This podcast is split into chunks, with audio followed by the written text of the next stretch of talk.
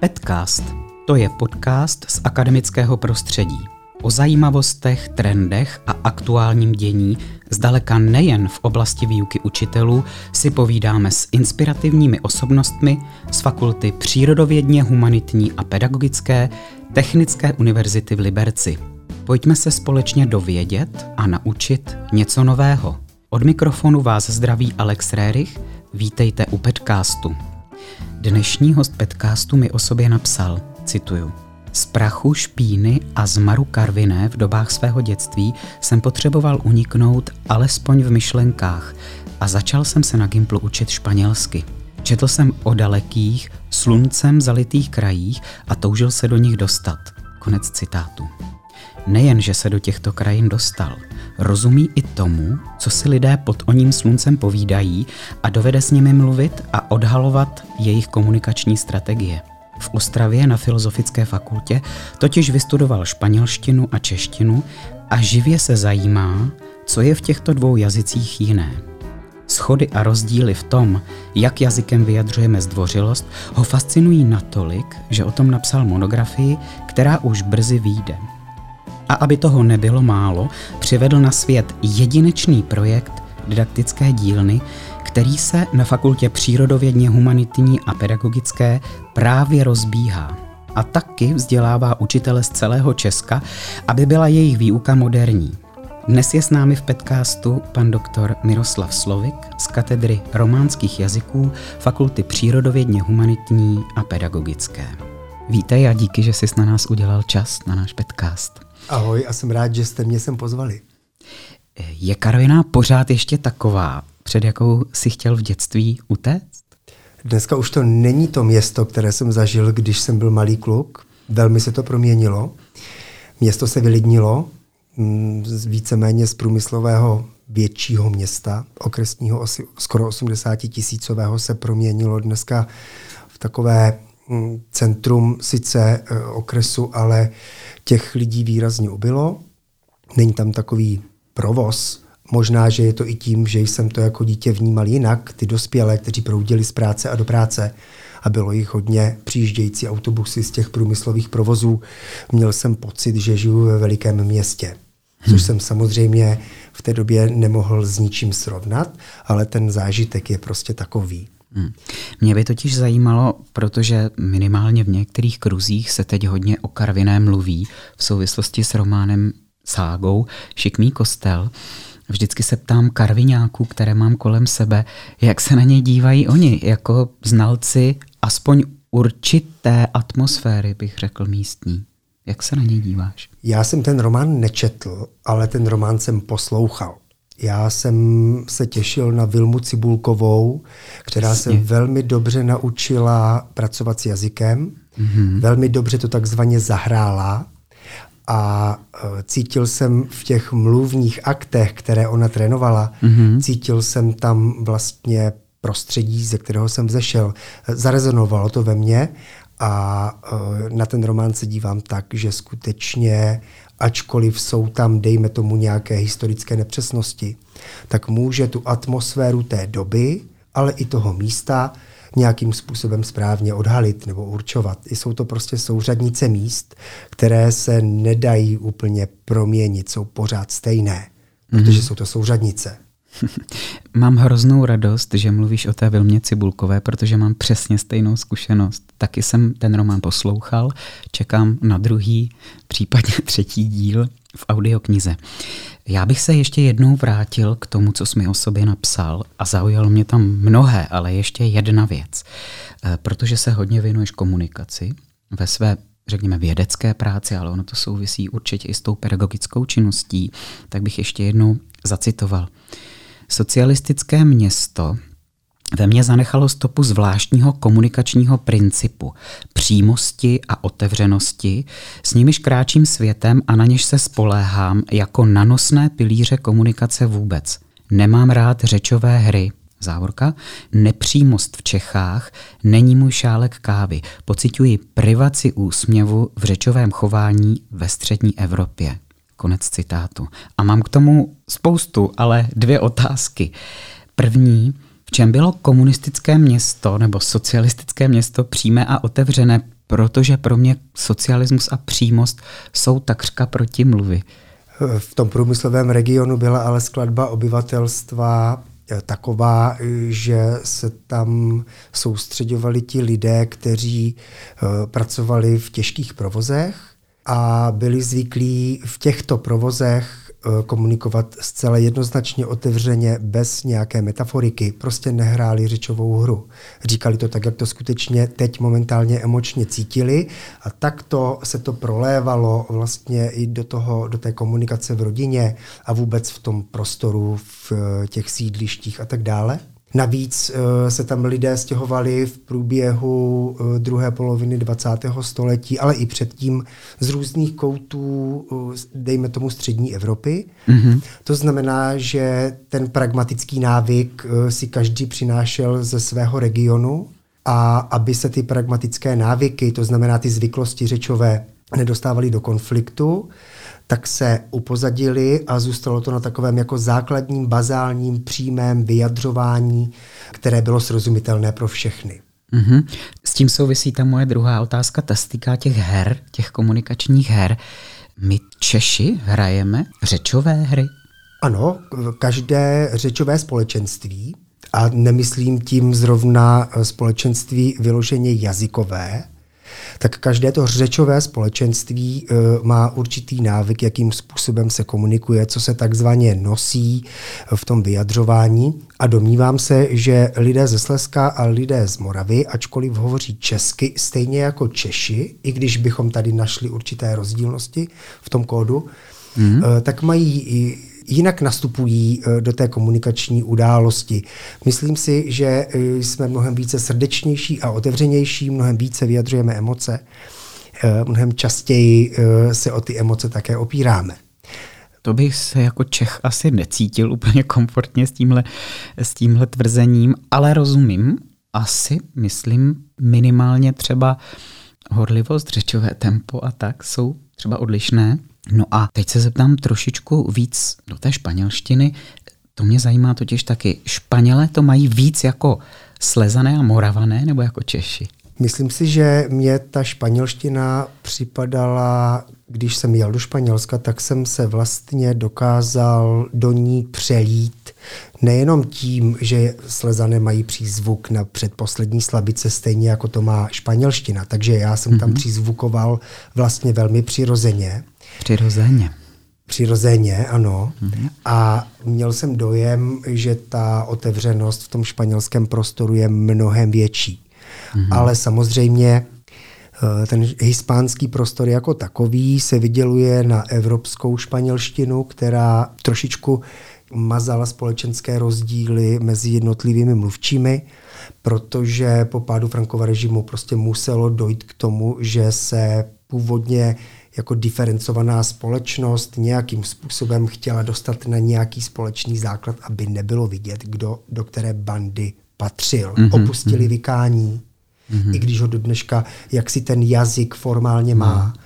Ono se tam vlastně formálně onká a oniká, mm-hmm. ale uh, ne ve všech situacích, v jakých třeba vykáme v češtině. Mm-hmm. To české vykání vlastně nekoresponduje s tím španělským onkáním mm-hmm. a mhm. onikáním. Mm-hmm. Latinská Amerika je trošku jiná.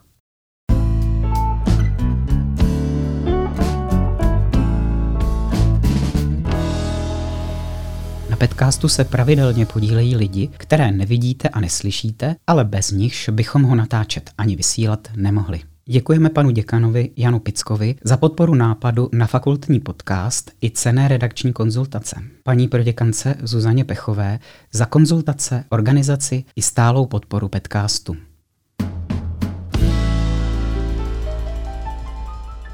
Pak je tu ta otázka, že ti schází ten úsměv v komunikaci. To znamená, že my Češi a potažmu středoevropané se míň usmíváme, míň dáváme najevo emoce při té řečové hře? Ano, na tom jihu Evropy je ten úsměv jaksi přirozenou součástí i toho, když člověk nemluví. Mm-hmm. Je tam jaksi neustále nasazen. Mm-hmm. Jo? Tady to nasazení toho úsměvu nastupuje v situaci, která ten úsměv teprve vyvolá. Není tam primárně přítomný.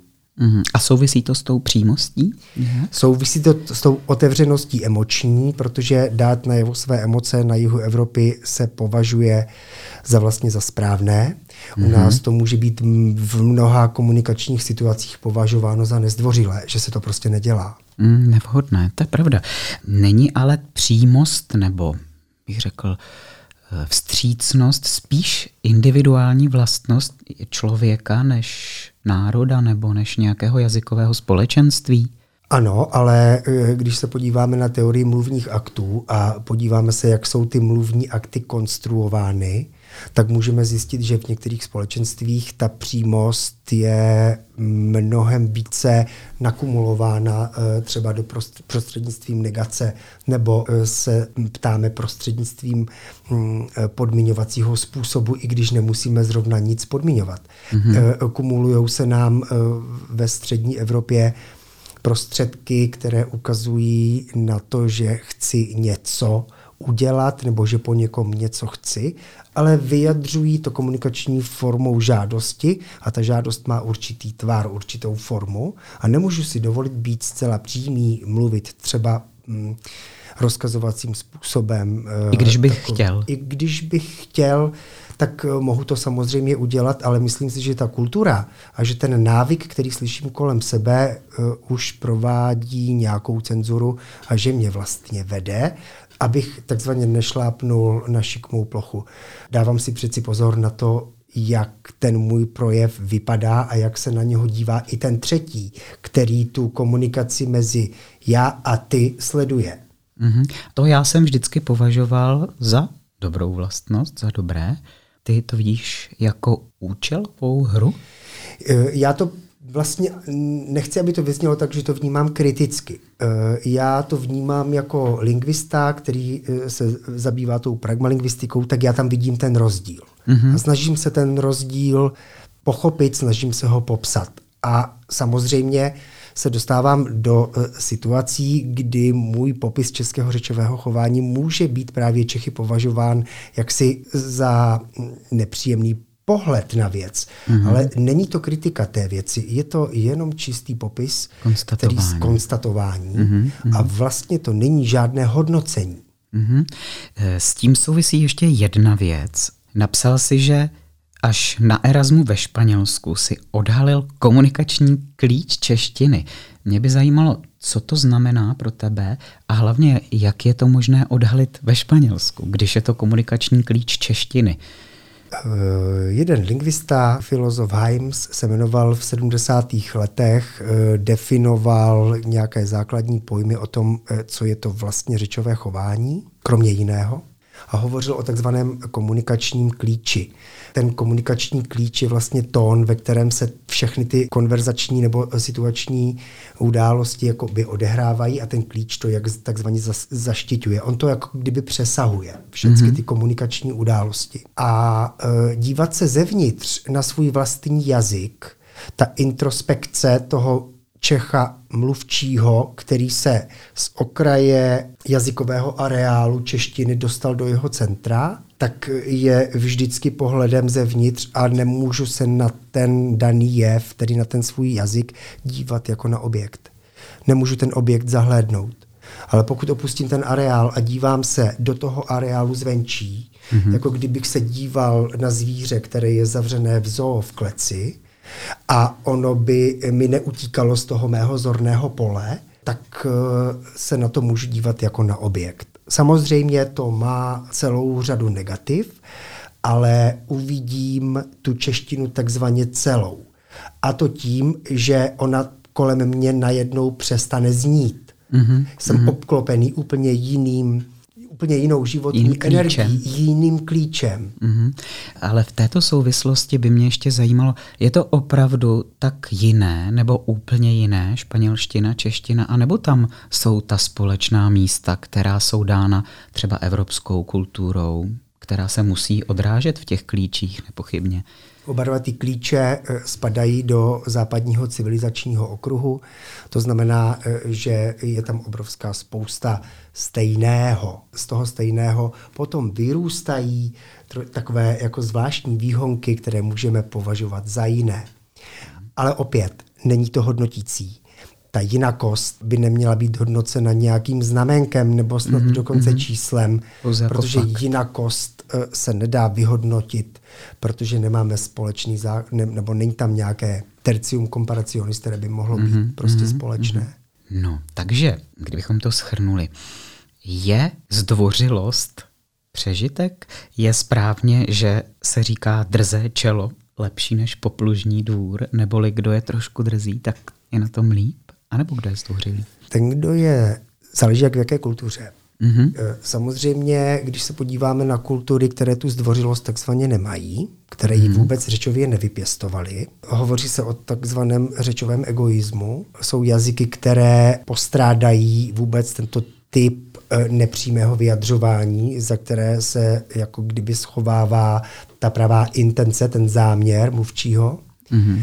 Tak v těchto jazycích se snáze dostanete k tomu, co chcete, tou komunikací. Které jsou to třeba jazyky? Je to třeba hebrejština. Mm-hmm. Jsou to jazyky semické nebo semitohamické. Ovšem... I když i tam samozřejmě existují nějaké náznaky toho, co my v tom našem západním civilizačním okruhu považujeme za zdvořilost. Mm-hmm. Zdvořilost mm-hmm. jako taková vlastně vznikla na dvorech mm-hmm. no, středověkých, eh, takže je to typicky evropská záležitost. Není to záležitost, kterou bychom třeba našli v indiánských jazycích, tam ona vůbec není. Mm-hmm. Já bych jenom v této souvislosti připomněl pro ty naše posluchače, kteří se zajímají o řečové akty, o vyjadřování zdvořilosti a obecně o pragmatiku, tvůj článek, je to takový čtyřdílný článek eh, v antropologickém časopisu Lidé města, který vydává Fakulta humanitních studií Univerzity Karlovy. Ten článek je volně dostupný a je velmi zajímavý, takže všem zájemcům o pragmalingvistiku bych který opravdu doporučil ke čtení. O zdvořilosti, jak ji vyjadřujeme v jazyce, asi bychom mohli mluvit dlouho a nahlížet na nich ní z mnoha pohledů. Máš tam třeba sociologický, filozofický, lingvistický pohled. Ale aniž bych chtěl být nezdvořilý, tak bych se teď pokusil odvést řeč jinam. Proč ti tak záleží na tom, aby se v Česku učilo moderněji? Prozradil se mi taky, že máš rád moderní technologie, ale to bych neřekl, že je ten důvod. Já jsem se vlastně velmi posunul za 20 let od té doby, co jsem stal poprvé před třídou jako kantor. A posunul jsem se tím, že jsem dokázal se podívat na své chyby, které jsem udělal v té třídě. Udělal jsem jich spoustu. Doba se posunula za 20 let neskutečným způsobem. Žiju v domácnosti s dětmi, které prožívají ten školní věk, takže já jsem na ně navázán a dokážu nějakým způsobem jejich potřeby vnímat a jako rodič se e, často také dostávám do konfliktu s tím, co oni ve škole dělali, s jakými úkoly přicházejí domů, jak některé ty jejich úkoly korespondují s tím zaměřením, e, které si ty děti zvolili, tím profes, tou profesní orientací. Mm-hmm. Udělal bych to samozřejmě jinak, ale nevstupují do té problematiky, protože chápu ty školy, že jsou to prostě autonomní subjekty, kterým by neměl eh, zvlášť z pozice rodiče nikdo vypravovat o tom, jak to v té škole mají dělat. Toho jsem dalek. Což je ovšem velmi pozitivní, ale velmi vzácný přístup, řekl bych. A ty potřeby dnešní doby, dnešního mladého člověka, potažmo společnosti, která eh, se vyvíjí a bude vyvíjet ještě rychlejší vlastně, nebo mnohem zrychleněji, tak eh, se fakt proměnily. Mm-hmm. Fakt se to proměnilo. A myslím si, že moderní technologie, i to studio, kde tady teď natáčíme, uh, mobilní telefon, internet, sítě, to všechno prostě je součástí života natolik, že když se o to ve škole neopřeme, nebo to ve škole nevyužijeme, tak nám obrovská spousta dovedností uteče a nebude pěstována ve škole. Mm-hmm. Bude pěstována mimo školu a tím pádem ji nebudeme mít pod kontrolou. Právě v této souvislosti eh, jsem se chtěl zeptat, jestli třeba na tom má právě taky podíl, nebo jestli v tom hraje úlohu to, že si kromě na vysoké škole učil právě i na jiných stupních školy. Vím, že na středních školách si učil na několika a připadá mi, že tady by mohlo být centrum toho zájmu. Proč ti tak záleží na tom, aby učitelé učili, nechci říct tak, jak se má, to je jako špatně řečeno, ale rozumíš, jak to myslím. Já jsem vždycky trošku se vymykal v tom učitelském sboru, to, jak jsem to dělal v té třídě. A vždycky jsem pracoval v týmu. to mm-hmm. pro mě bylo velice motivující a inspirující, protože jsem kolem sebe viděl kolegy, kteří eh, byli odvážní a uměli třeba opustit učebnici na nějaký čas eh, nebo učili podle fotografie. Dokázali si najít v tom svém oboru dotekt s jiným předmětem, s jiným oborem, dokázali jsme komunikovat společně. A já jsem se právě v těch eh, středních školách naučil, že pracovat jako týmově a komunikovat o tom, co budeme s dětmi dělat a jakým způsobem, je cesta, jak se vlastně přiblížit a víc vstříc těm potřebám, když o nich komunikujeme. Komunikace mm-hmm. v takzvané zborovně mm-hmm. nebo v tom e, pracovním týmu učitelském, to si myslím, že bychom potřebovali u našich absolventů vypěstovat tento návyk. A to je právě ten důvod, proč jsem položil ty dvě předchozí otázky, protože si přišel s novým předmětem, který se jmenuje didaktická dílna.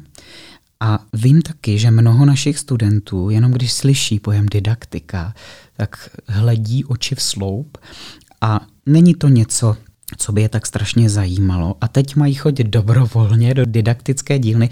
Dokonce je to didaktická dílna jedna a dvě. Proč by měli chtít chodit do té didaktické dílny? Potřebují si zvyknout na to, že chtějí-li být dobrými a úspěšnými učiteli, nemůžou nikdy v té škole stát o samotě. Vždycky se budou opírat o své kolegy, třeba ne o všechny, ale budou tvořit pracovní tým, který bude komunikovat o tom, co se bude dělat. Ta komunikace mezi jednotlivými aprobacemi a mezi lidmi různě, různého věku může otevřít právě témata, která si do školy vnášejí jenom velmi obtížně. Mm-hmm. Nejsou rozpracovaná v jednotlivých učebnicích. Mm-hmm. A třeba jsou to témata, která by zrovna ti mladí lidé potřebovali slyšet. Jsou to témata, eh, která se nedají úplně tak jednoduše zařadit do nějakého výchovně vzdělávacího předmětu, protože se prostě mm-hmm. prolévají tím lidstvím jako takovým. Mm-hmm. A třeba člověk a jeho svět je vlastně super předmět, do kterého můžete zařadit úplně všechny další předměty. Mm-hmm. Do toho Přesně prostě tak. spadá úplně všechno. A my na to máme jako specializovaný předmět, nevím, jestli je dobře jak si vyplněn tento předmět, Jo? Netroufnu si to hodnotit. Mm, takže didaktika není jenom o tom, jakým způsobem se pracuje e, s nástroji, jakým způsobem se to předává, jaká je i ta kvantita těch jednotlivých hodin, jak jsou řazeny v tom programu a tak dále. Didaktika je práce s mladým člověkem a práce s možnostmi, které se mi ukazují jako prostředky, jak mohu dětem něco ukázat, jak věci fungují. Španělé uh, mají sloveso enseñar, což uh, odpovídá slovníkově tomu, že někoho vyučují, nebo že vyučují nějaký předmět, ale ono to vlastně znamená ukazovat. Mm-hmm. To jsou ukazatelé, nejsou to učitelé v pravém slova smyslu.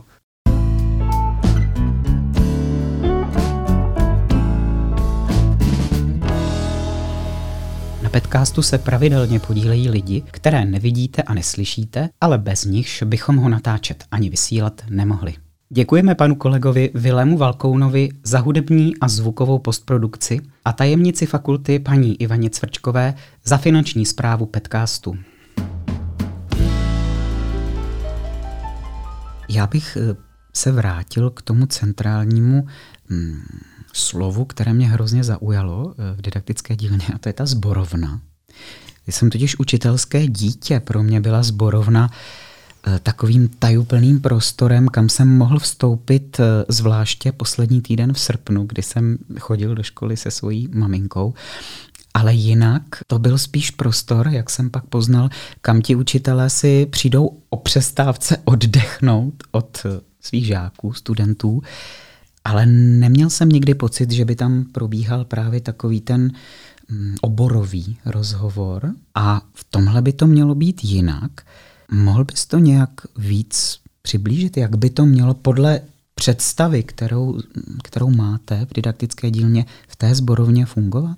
Často nedochází k té komunikaci mezi jednotlivými aktéry ve zborovně, protože nemají společné zadání, nemají mm-hmm. společný problémový úkol, eh, ke kterému by všichni směřovali, nebo který by eh, se předně postavil a oni by museli společnými silami nacházet řešení. Často uh, ti učitelé mají ten úkol stanovený jinak. vyhodnotím žáka v mém předmětu prostřednictvím nějakých hodnotících prostředků za to, že zvládl určité penzum učiva a má určité dovednosti. Ale jak se tyto dovednosti dokážou opřít o jiný předmět, tam si myslím, že bychom potřebovali takzvaně přidat jo, v té věci. Mm-hmm. Že by absolventi uh, učitelského oboru měli vědět o svých kolezích, měli vědět, co ty ostatní předměty aspoň zhruba obsahují a vnášet do školy uh, aspoň jednou za čas téma, které tou školou bude rezonovat. Hmm, čili nemít ty klapky?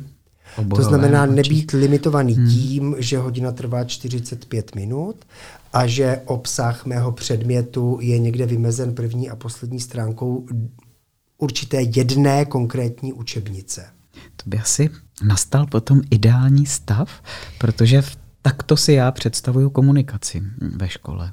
Já si ji také takto představuji a když jsem pracoval ve středním školství, tak jsem vždycky kolem sebe měl eh, kolegy, kteří se mnou ten, to dobré komunikační prostředí utvářeli mm-hmm. a bylo to velmi přínosné, protože na těch studentech bylo vidět, eh, že se dostávali trošičku k jinačím, dejme tomu, nebo jinak vnímali ten tým, když eh, jsme se o ty děti nestarali v tom prostředí školy od přestávky do přestávky, ale my jsme s ním jakoby žili. Jo? Bylo tam nastavené takové velmi vstřícné prostředí. Mm-hmm, mm-hmm. Tak do takové školy by asi bylo fajn chodit. Co bude výstupem těch uh, didaktických dílen?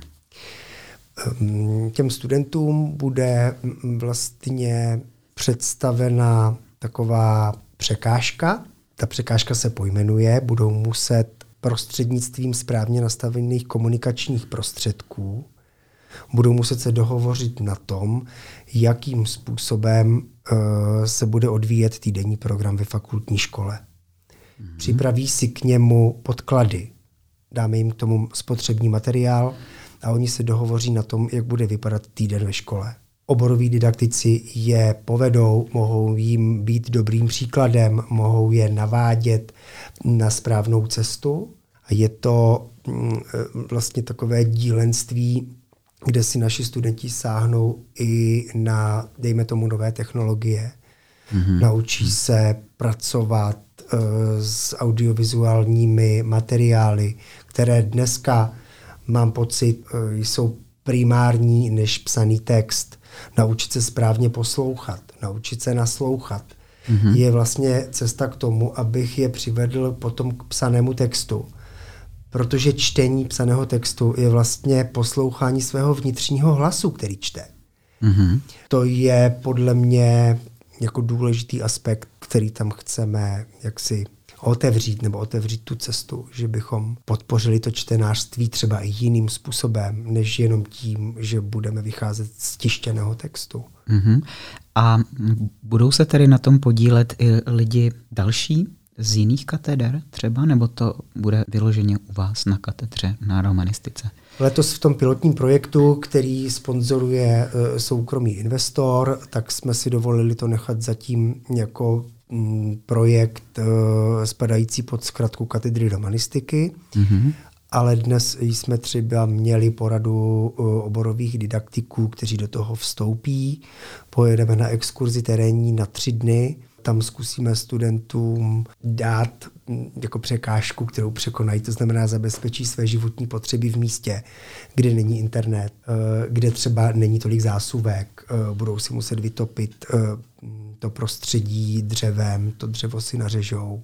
Mm-hmm. Myslím si, že učitel, který nikdy neseděl u ohně, jako, že mu něco chybí, Jo? A potom samozřejmě oni se dostanou v té dílně k těm počítačům, k tomu střihu, k mm-hmm. práci s audiem, jak to vyčistit, jak si třeba udělat svoji vlastní učitelskou webovou stránku, mm-hmm. na které mohu nabízet služby nejenom škole, která mě zaměstnává, ale veřejnému prostoru, když si někdo bude chtít sáhnout mm-hmm. po dobrém učiteli, jak ho najde.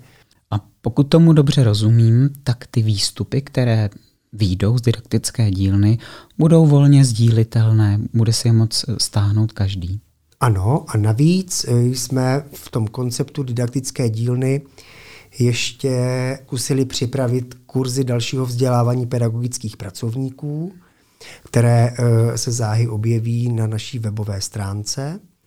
A do těchto kurzů se můžou hlásit učitelé z celé země, můžou k nám do Liberce přijet si osahat ty technologie tím způsobem, že ten kurz není teoretický, ale oni si tam opravdu připraví svůj vlastní didaktický materiál té které činnosti, naučí se stříhat video, naučí se pracovat s podcastem, naučí se ho natáčet, naučí se částečně čistit prostě audio, přidávat audio k různým, dejme tomu, vizuálním materiálům.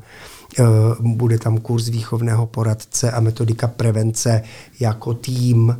To znamená, mm-hmm. budeme chtít ty učitele připravit na tu novou dobu, a zkusíme ty kurzy rozšiřovat podle toho, jak se budou vyjevovat potřeby takových učitelů, kteří k nám přijdou a řeknou, my bychom potřebovali to a to.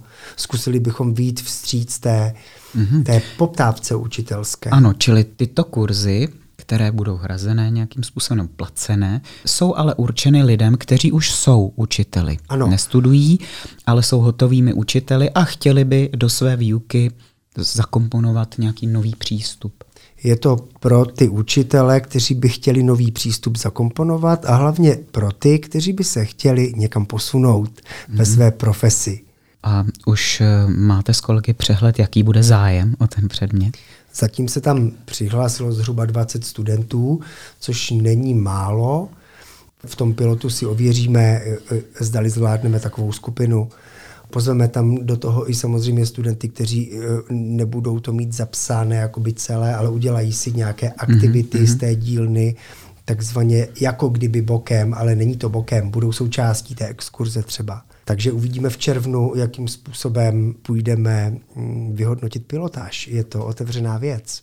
A je to velmi kreativní prostředí, protože si můžeme dovolit uh, s těmi soukromými penězi uh, uh, jako v tom prostředí být otevřenější, nejsme tak sešněrováni různými předpisy, mm-hmm. i když i ty samozřejmě nás do určité míry jako řídí a limitují, mm-hmm. ale máme možnost kreativní práce, můžeme se nad tím zamyslet, máme na to čas, máme otevřené dveře a podporuje nás soukromý investor.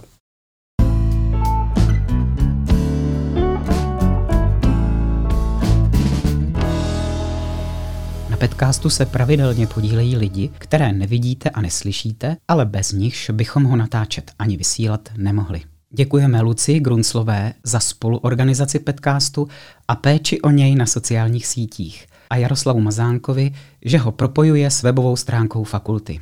Kavárně Jedno kafe jsme vděční za možnost natáčet v jejím studiu a za skvělou kávu. Tak a moje poslední otázka, jaký ještě podle tebe bude učitel budoucnosti, kromě kreativity, takový, kterému by si třeba bez problému svěřil svoje děti? To je těžká otázka, protože se bavíme o něčem, co teprve bude, ale mám přání. Přání, přesně jo, to mám, jsem chtěl. Mám přání, aby ten, který se bude starat ve škole o děti, nebyl sešněrován zbytečným formalismem, který řídí jeho chování a který ho přílišně zatěžuje tak, že ta kreativita je ubita. Na kreativitu potřebujeme čas, potřebujeme na to mít prostor, potřebujeme se cítit trochu svobodněji. A ten čas je důležitý pro to, abychom se dostali právě tou komunikací v týmu s kolegy eh, k nějakým jedinečným nápadům, které můžou být prostě přínosné, atraktivní pro mladého člověka. Já samozřejmě vím, že ten obsah, o kterém se teď mluví, že se bude redukovat, je takovým zvláštním otazníkem. Nevíme přesně, co bychom měli dát pryč, co by tam mělo zůstat a tak dále. Ale prostřednictvím komunikace v té škole se o tom obsahu můžeme velmi dobře domluvit. Myslím si, že jako jedině komunikativní učitel je ten, který může předávat a který může ovlivňovat své okolí. Moc děkuju. Děkuju, že jsi na nás našel čas, že jsi nás seznámil s něčím novým. Děkuji za pozvání. Tímhle poselstvím bych dnes rád skončil. Díky, že jste s námi byli a poslouchali. Snad se před vámi v podcastu zase otevřely nové obzory. a možná jste se něco nového i naučili. V každém případě nás můžete poslouchat na sociálních sítích a webu naší fakulty. Ano, to je ta s dlouhým názvem Přírodovědně humanitní a pedagogická. Zachovejte nám přízeň. Za celý tým Petcastu vám úspěšný a kreativní vstup do nového akademického roku přeje, loučí se s vámi a příště se naslyšenou těší Alex Rérich.